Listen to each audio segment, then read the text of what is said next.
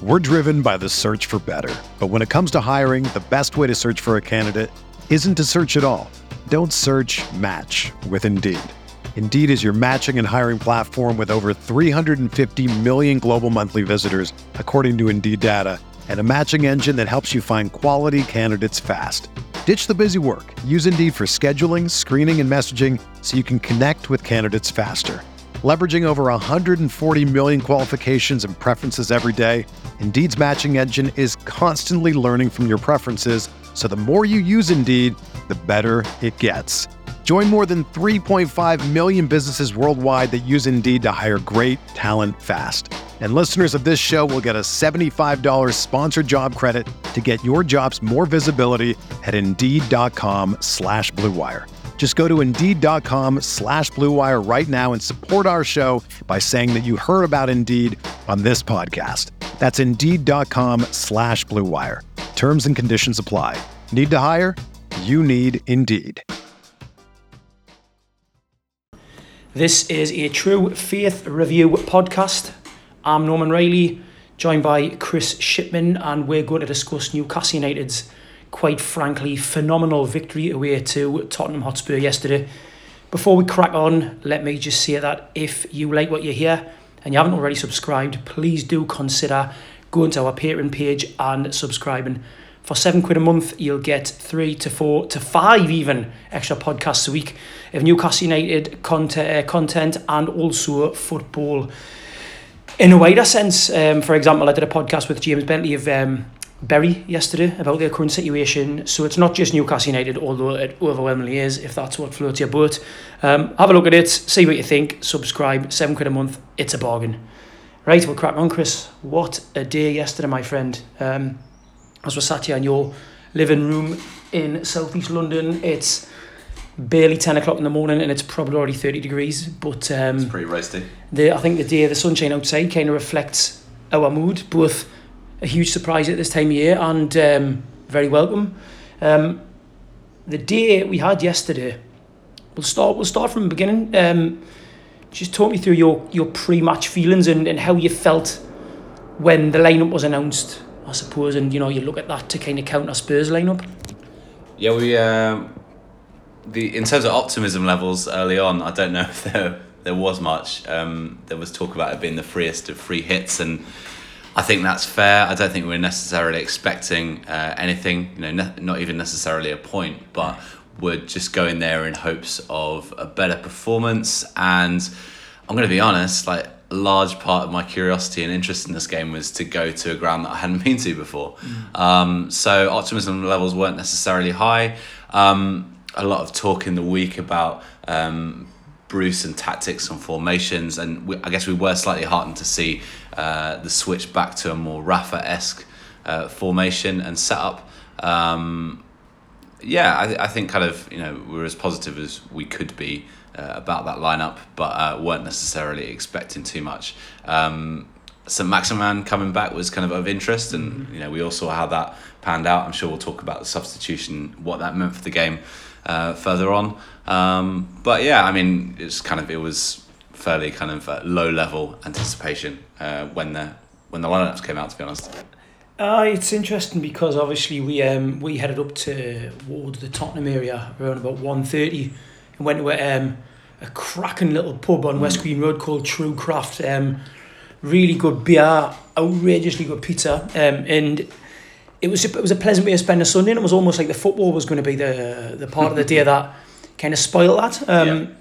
But I mean, as the as the lineup was announced, I think at that point, I don't necessarily think I had any optimism that we'd get anything out of the game, but I was pleased because obviously, I think what we've all thought this season so far is if Bruce hasn't had enough time with the players, which is a, a perception that's being pushed by the media, then why would he try to change something that gave that particular squad relative success last season in the season before? But um, he did, and it backfired in those two first games, and I think we discussed pre-match and certainly during the week that we weren't particularly enamored with the thought of Shelvey starting. He seemed Yeah. to he seemed to really take a lot of the the drive and spirit out of the side because I think once he's in that side, it kind of becomes all about him. It's like how, how quickly can we get Jonjo on the ball? Let's wait for Jonjo to split the defence up and let's wait for Jonjo to create something.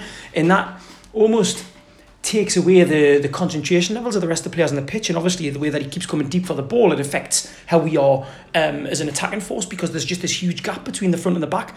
But reverting back to the Rafa formation, or the, the formation that Rafa created. Let's not call it the Rafa formation. It's the formation that we first saw in Rafa. Steve Bruce chose it yesterday. It was his formation. But to do that with those players who are familiar with it, I thought was a really bold move because obviously the way that Bruce has been talking in the press this week, part of me thought that he might want to, he might want to kind of, you know, lay a mark, put a line in the sand as he calls it, and just stick to what he thinks is going to work as a, out of sort of, you know, stubbornness. But Yep. he didn't. He changed, and you know, fair play him for doing that.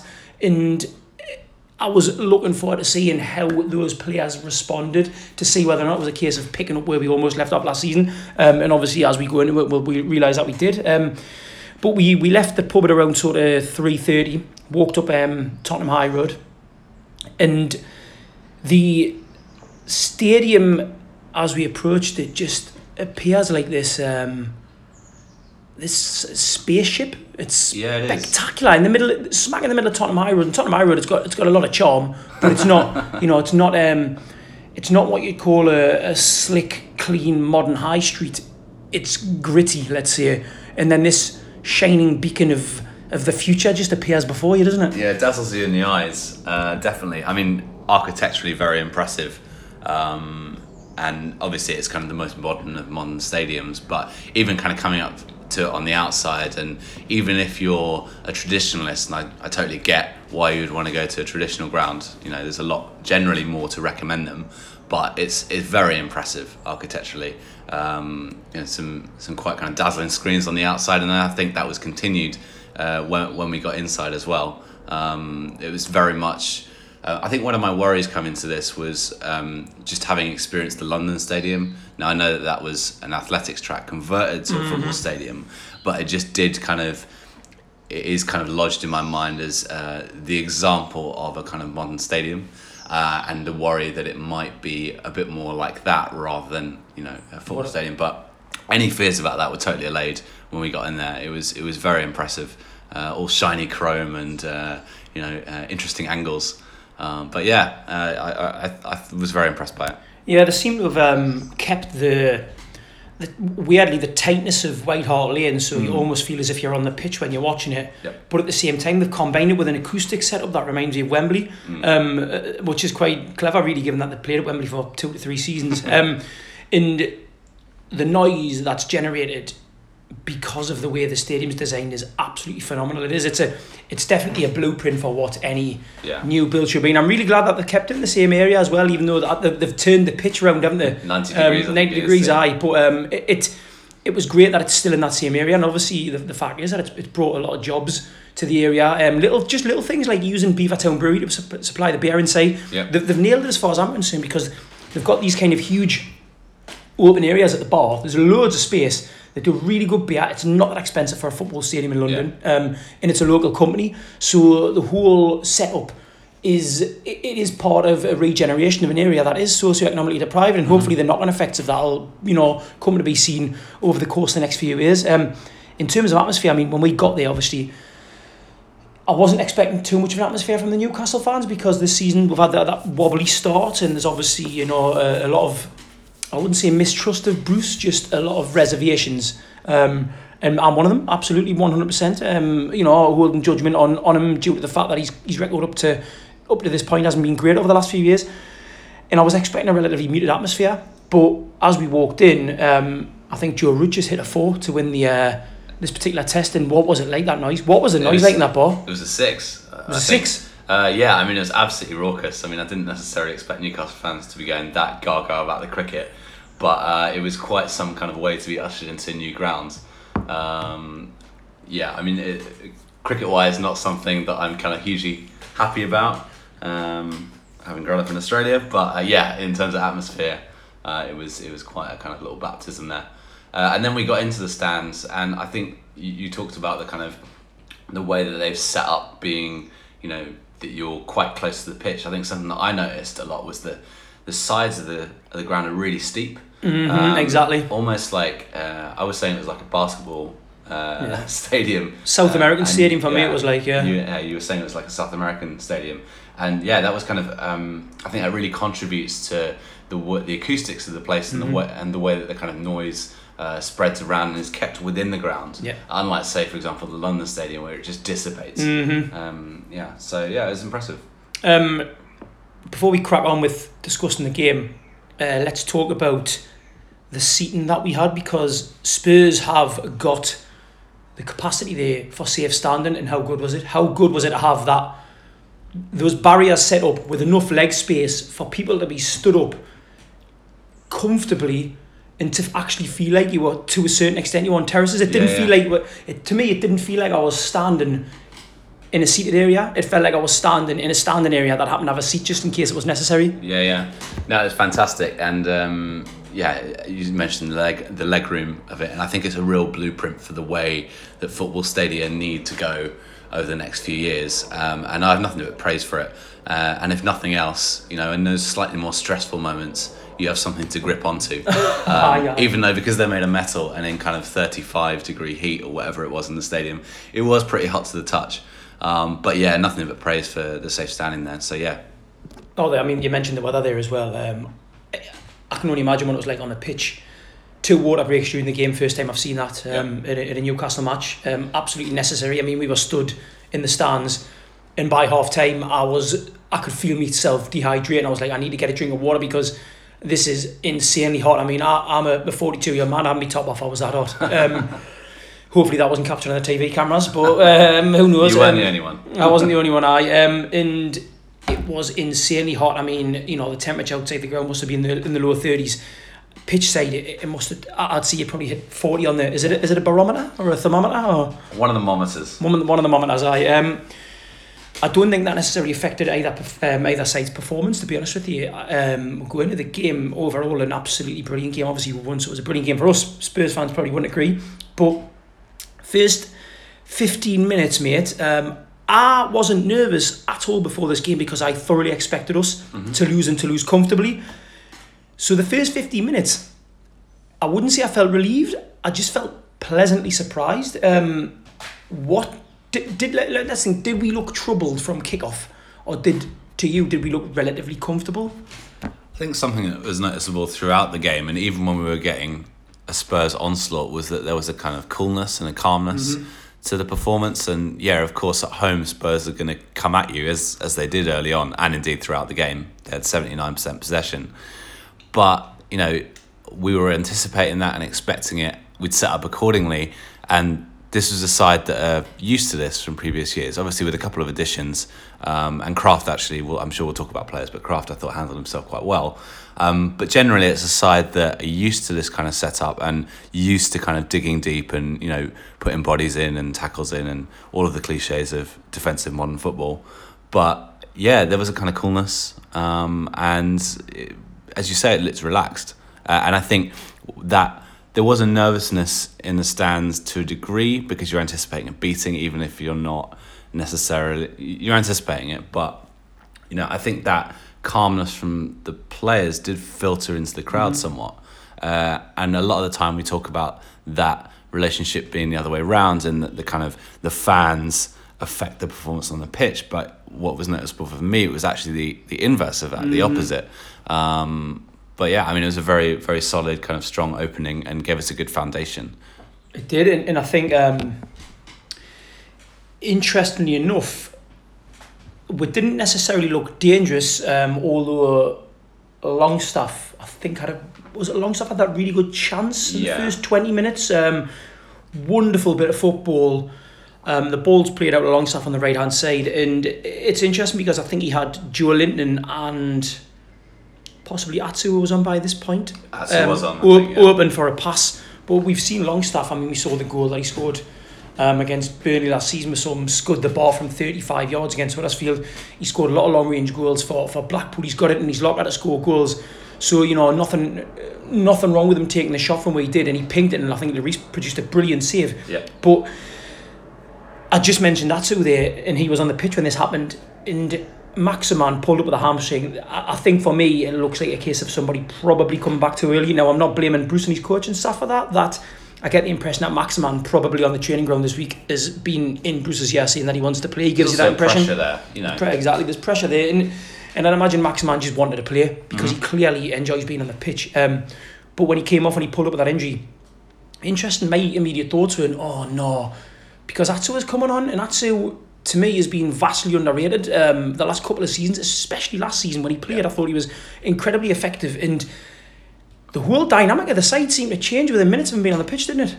Yeah, he, he was absolutely fantastic, and I think we talked just now about the the coolness of the players, but I think no one perhaps exemplified it more than Atsu, a player that is, as you say, been written off, and, and the guy behind us kind of going, you know, giving Atsu all kinds of.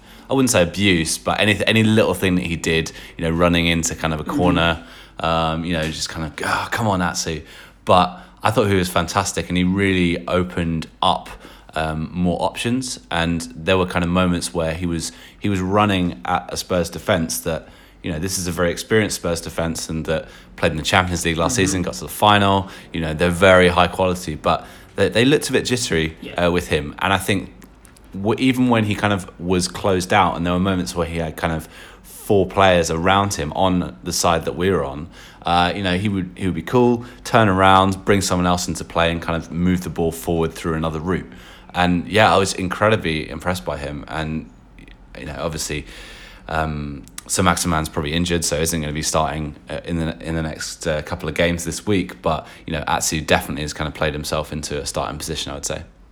Couldn't agree more. Um, what also impressed me about him was his uh, the, the, closeness of his closeness of his control. Yeah. Getting the ball out from under his feet and managing to uh, managing to keep a hold of it and, and, and working in such a short, small amount of space when he had, as you see, three or four Spurs bodies around him, and to actually produce something in the in the goal came from that really. Yeah. Um, Atsu on the left hand side is surrounded by two or three players. He manages to to dig out a pass, I think, to Matt Ritchie, and uh, Ritchie plays it back into him. And, and this, now we're going to Joelinton because Joelinton scored the goal, and this is what this is what was so beautiful about the goal. We watched it on the on the bus on the way back numerous times, and by the time the goal went in, already you could see Joelinton had the better of Sanchez. Sanchez was Yeah. panicking every time Joelinton was getting near him. He absolutely had him in his pocket. And, and Davinson Sanchez is a very, very good defender. Mm-hmm. But Joelinton, he had him, he absolutely had him beat from the fifth or sixth minute, and that's how it worked throughout the whole game. Joelinton's kind of involved, isn't he? I think actually I think Atsu lays it into Joelinton perhaps, and Joelinton puts it onto Ritchie. Yeah. Um, you have to refresh my memory here. But Joelinton's movement, he drifts inside about 40 yards from the goal. Next thing you know, Ritchie's on, uh, sorry, Atsu's on the ball and he digs out this beautiful ball onto the toe of Joelinton. And Joelinton's there and he's just there all of a sudden and that's really intelligent football. The movement of Joelinton for that goal, regardless of the finish, well, the finish was fantastic, cool, composed, whatever you want to say. But it was that intelligence and movement to to get into the space where he knew he could do damage. I don't know what your take on it was. I think also the timing of the run and Yeah. watching it back on the replays, as you say, multiple times on the on the top deck of the bus. Um, you know, they did pause at that moment and show he was perfectly onside, right on the edge, but onside, and that was really impressive for me. Um, I was, you know, all, all day I was really impressed by him, and his hold up play was much better than it was against Norwich. Um, we saw in pre season, you know, obviously against lesser sides that he can do that, um, but also kind of getting back um, to help out the defence as well. But that goal was a, what a way to kind of open your account in the Premier League a way to Spurs um, like that. It was it was brilliant. What do you think the um, consensus was amongst the Newcastle fans when we scored? I, I had one of those moments that I've had in a few Newcastle games over the last few years when we've taken the lead against sides that you just don't expect us to score against. Yeah.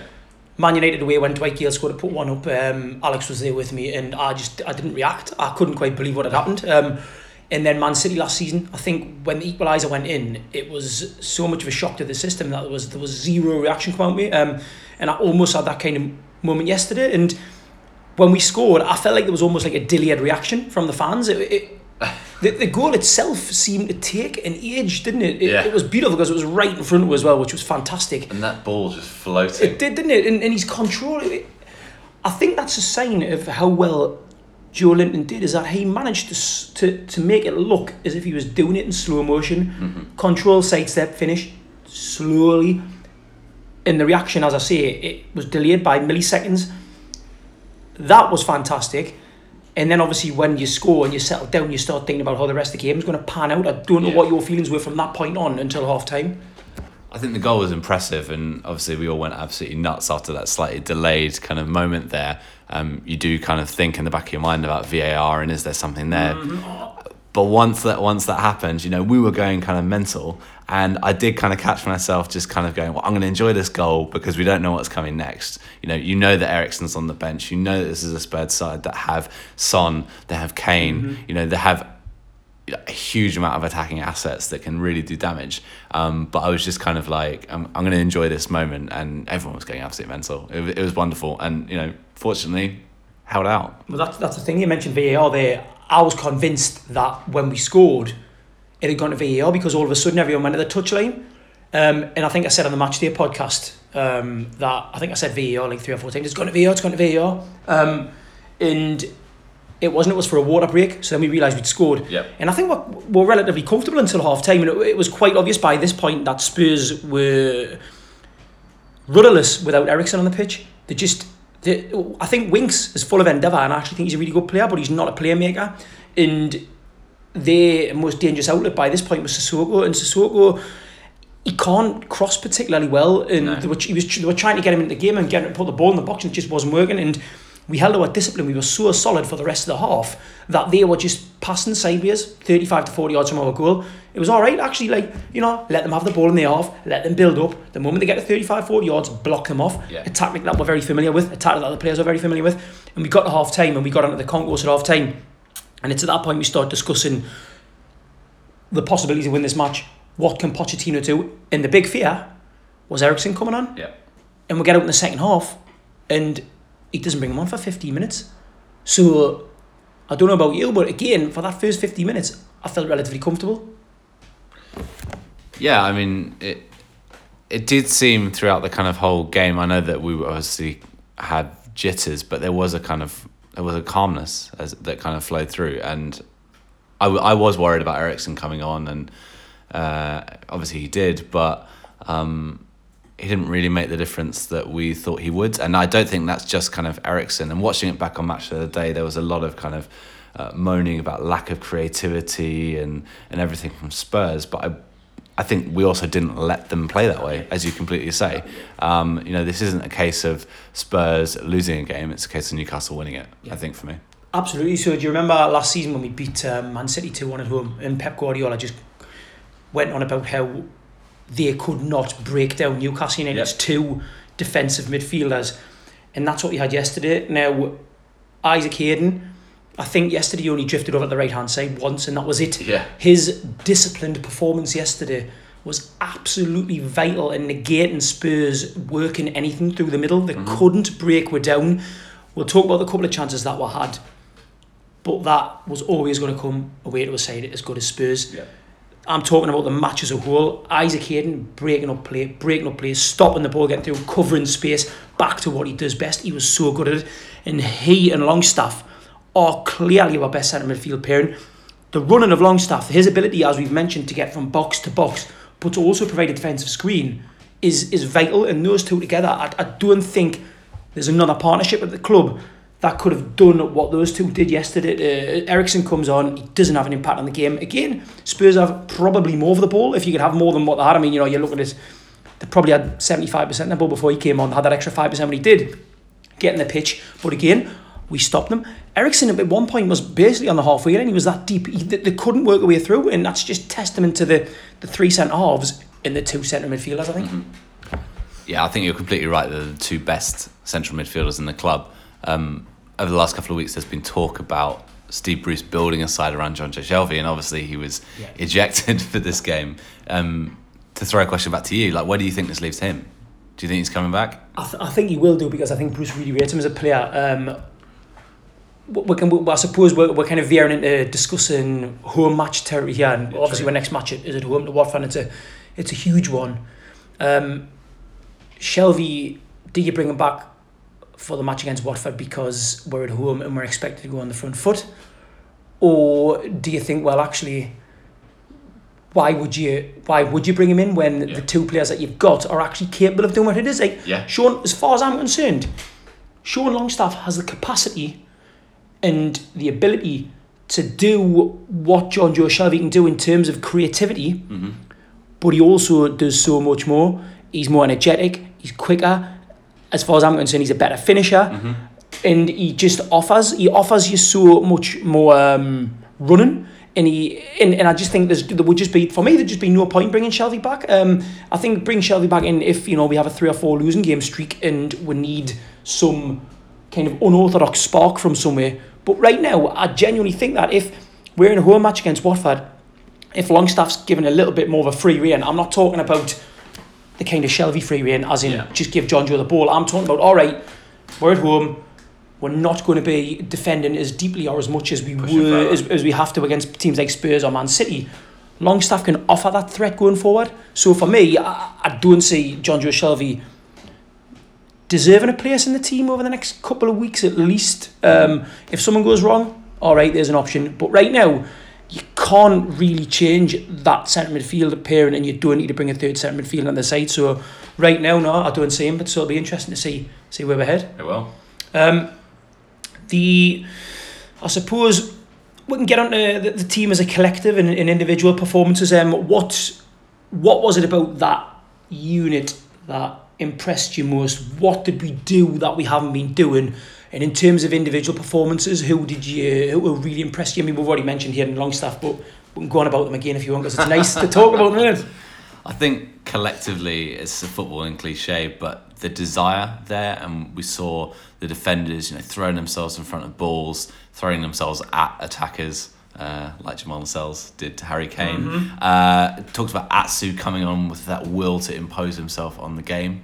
Um, Almiron, a player that we haven't really talked about much Yeah. today, some of his runs, you Oh, know, he, he, he does so havoc and you know that kind of desire to kind of get 30 40 50 yards further up the pitch um, so i think collectively it's about desire for me Mm-hmm. uh, and that was really kind of shown and you know the fans at the end obviously you're going to be happy with a win but the manner of the performance and the kind of the graft that was put in um, was was really fantastic and i think everyone really appreciated that so it was brilliant individually, I mean, there's a lot of players that you can single out here. Um, a couple that we haven't mentioned, Dubravka was brilliant. was. Made a couple of really good saves. That black One, goalkeeper kit as well. That all black goalkeeper. yeah, I mean, great choice Just of looks outfit. imposing, doesn't it? Yeah, it does. It looks a bit kind of uh, Dino Zoff esque. I think. Lev Yashin. exactly. Um, but yes, so some of his saves, and I think there was that volley from Son that came quite close in, and Son hit it into the ground, and just the reaction. You know, Yeah. that ball can go anywhere. there's so there's such difficult um, shots and headers to cope with when the when they smack the ground with that kind of pace because the ball can spin off anyway. So you're right, it was a great save. Sorry, I interrupted, but No, you no. just reminded me of how good of a save it was. It was brilliant, and some of his uh, his coming off his line to collect corners. There are quite a few corners. Um, jumping for balls, coming into the box. Um, yeah, I thought he was fantastic. The defense, you, you know, you've got to kind of commend all of them. Uh, and we've talked about Crafts, who played a lot better, um, and Paul Dummett with a lot of clearances, including a headed clearance that just glanced off the top of his head, and I think it was Moura that he kind of he stopped from from getting a header on on target there. Um, yeah, I mean, I I can't really fault anyone there. Uh, I think it was a, a really kind of top to bottom, um, really strong performance. Yeah, there wasn't one performance less than seven out of ten, um, and there were a couple of eights, a couple of nines, and I'll, I'll go as far as to say Dummett got a ten out of ten just because of his willingness to throw himself in front of everything. Now on the tactics podcast last week, me and Alex spoke about Dummett as being a potential weak link as the third centre half, and I'm not, you know, this is one game and he's performed brilliantly, so it's, it's not a case of saying, oh, you know. I don't fear sometimes when, when he's in the side as the left hand uh, left sided defender in that back three, and I think in a home game where we're expected to attack more, I would still rather share Lascelles, Lejeune when fit is that is that first Yeah, choice course, back three, especially the home game. But everything that was asked from yesterday did fantastically well. Harry Kane didn't get a sniff, and that's down No. to the fact that obviously the service that comes in him was stopped by the midfield, the hard work midfield, and as you say, the wing backs Ritchie and Krafth. Um, The only concern I would have going forward is that I think Spurs, most of their joy came down the right hand side with Sissoko, and that was Sissoko getting in behind Ritchie with regularity, and that's probably more down to the fact that you know Ritchie does lack a little bit of pace, Yeah. and and he was kind of sucked in centrally because they were overloading in the centre. That's what they were doing. So you know he, he did his job, and he did it. He did it well enough. Um, but Lascelles, I thought, wa- was magnificent, and Fernandez comes on, and it's great. It's great to have. Yeah. When Lascelles goes off to have somebody with the experience great and option. the ability of Fernandez to come on is is excellent um, because they're very similar players. Um, and we've already mentioned the centre midfielders. Almiron, you alluded to there. I got a message from a Brazilian mate during the match, and he said, uh, Almi run, because he was everywhere. And the fact that he wasn't having to come so deep, Yeah. and then we're losing him as, a, as an attacking threat on the break, that was that was huge. And this is because he's part of that front three. So you've got Atsu and Almiron, these incredibly mobile players with a load of pace, buzzing round. And every time we broke, every time we broke, we looked like scoring. Look at Almiron at the end. That chance Almiron had when it deflected went over the bar. That would have been 2 0. That would have been your classic breakaway goal. And that's because he was played in a position that he's good in. Um, Yeah. Joelinton, I have to talk about Joelinton. We've spoken about the goal and how good it was, but his running was so intense yesterday that he was absolutely done by the end of the game. Done. Yeah. And again, having the, with five minutes to go or whatever it was, being able to bring on Muto, this player we know he's finishing's erratic, um, but he can run and he can run quick.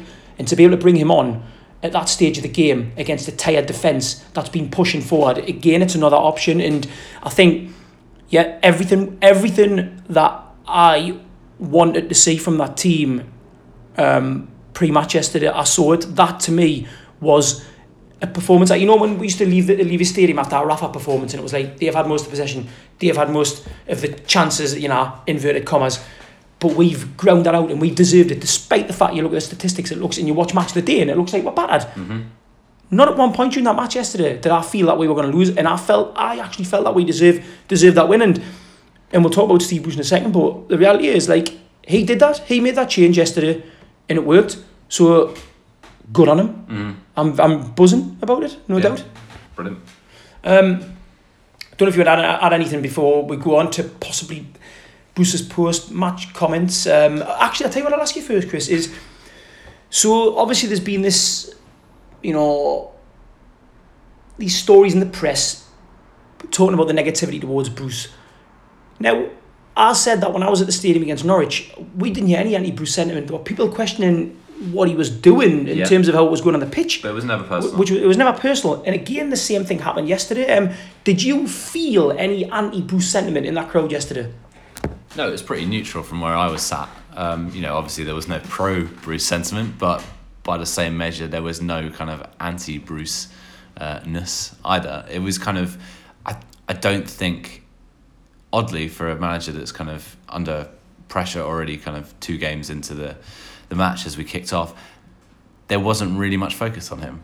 Um, It was it was kind of strange actually. It was almost like he was kind of put out of the picture. Mm-hmm. Um, I don't know what you felt about that. No, no, I, I do. I think it was interesting because you know when, you know when we've been managed by Rafa the last couple of seasons, you, you, automatically always look to the sidelines to see what he's doing. Yeah. It's just a natural instinct. You're like, right, right, this is what's happening on the pitch. Look at the sidelines. You can kind of gauge how things were going on the pitch by actually looking at Rafa's kind of body work and his, his, Yeah. his movement on the sidelines. Whereas yesterday, we didn't do that at all. Now, again, that's testament to how well the players were playing. They were, they were disciplined, they were organised, they were determined. And again, Bruce made that change. And huge kudos to him. Um, but yesterday, as you see, I think it was all about the team on the pitch. They just played so well that we didn't even need to look over at the sidelines. Um, I think, that, in fact, the only um, negative from yesterday were, were Bruce's post-match comments. Um, I thought that, you know, let, let me let me read them out. we needed a bit of courage, and thankfully the players had that from the first whistle. We have tried to quieten the storm. Again, the use of the word storm, I think, is unnecessary. Yeah. Hopefully that will shut a few people up a little bit. I mean, that to me sounds like a, a, a dig to possibly some fans, but probably more towards Michael Chopra. It, I, I find it insane that he's making these comments after one of probably one of the best wins of his managerial career, if not the best win of his managerial career. Um, and after two games, it's been hard to get that criticism. We have to write it out. Um, we've had a tough week, so we've had to respond in the right way, and thankfully the players have. I mean to say I cannot even do a warm up is mad. I've managed 900 odd games, and over the years, you would think there would be some sort of respect. I'll go back to the fact that whoever took over from Rafa Benitez was going to get the abuse. I hope that is a line in the sand. For me, None of that was necessary. It should have all been about the fact that his team had produced a wonderful performance. Yeah, I totally agree. I don't feel the need for him to um, insert himself into uh, into the conversation that way. Um, yeah, I mean, there's no need.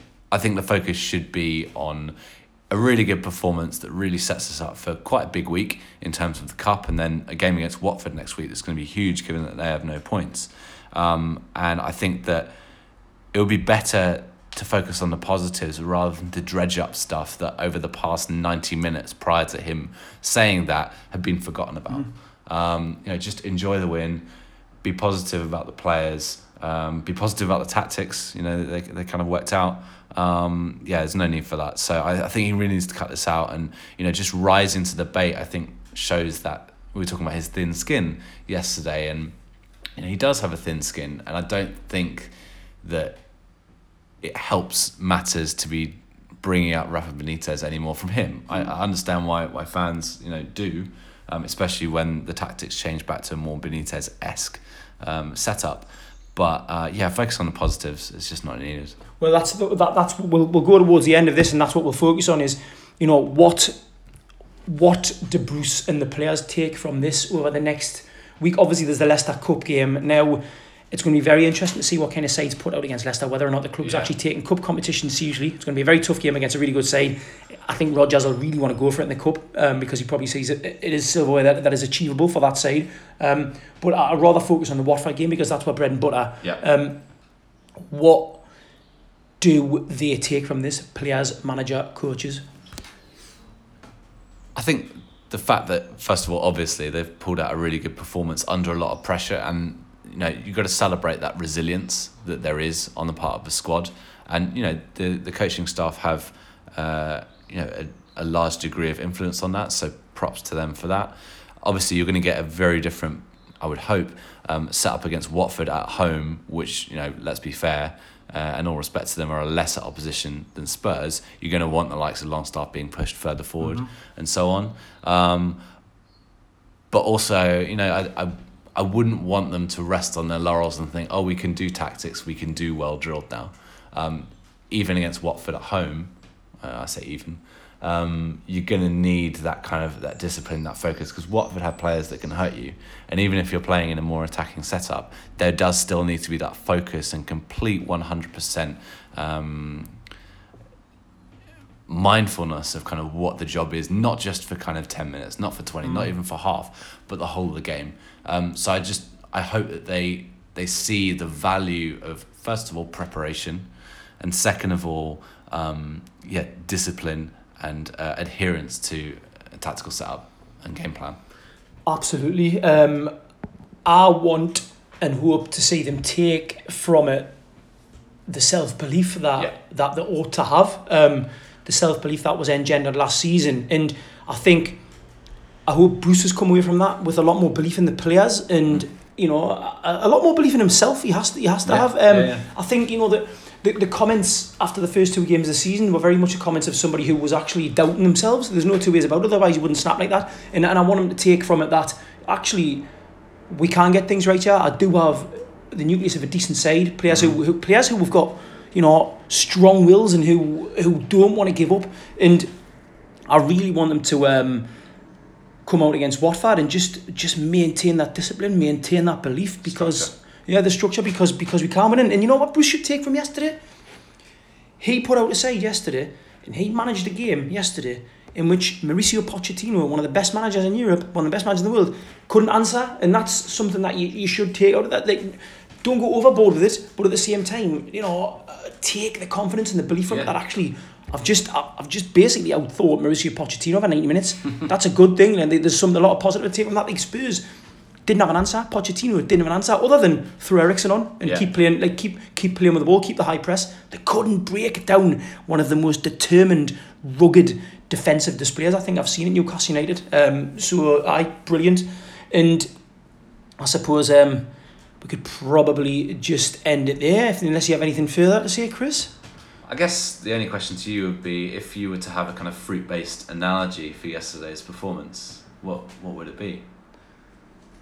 Oh God, I would probably I'd probably go with a kiwi fruit, because um, Actually, no, I wouldn't go with a, with a kiwi fruit, Chris. You've just reminded me of something I said during the match there, which is a moment of genius. I would see a tangerine because that strip, the colour of it was tangerine. Yes, it was a dream. It's tangerine dream, innit? Tangerine Dream. How are the lads? Everyone is talking about magnesium. It's all you hear about. But why? What do we know about magnesium? Well, magnesium is the number one mineral that 75% of Americans are deficient in. If you are a woman over 35, magnesium will help you rediscover balance, energy, and vitality. Magnesium supports more than 300 enzymatic reactions in your body, including those involved in hormonal balance. From functional medicine doctors to mental well being and female hormone experts, we all know that magnesium is the one mineral to improve all aspects of well being and health. But which one? Magnesium Breakthrough from Bioptimizers, the trusted choice recommended by leading experts with seven best absorbed forms of magnesium to ensure your body receives the support it needs for overall well being. Go to bioptimizers.com slash balance today and use code BALANCE10 for 10% off. Support your journey to wellness at B-I-O-P-T-I-M-I-Z-E-R-S dot com forward slash balance. Magnesium Breakthrough from Bioptimizers, your foundation to optimal health and vitality.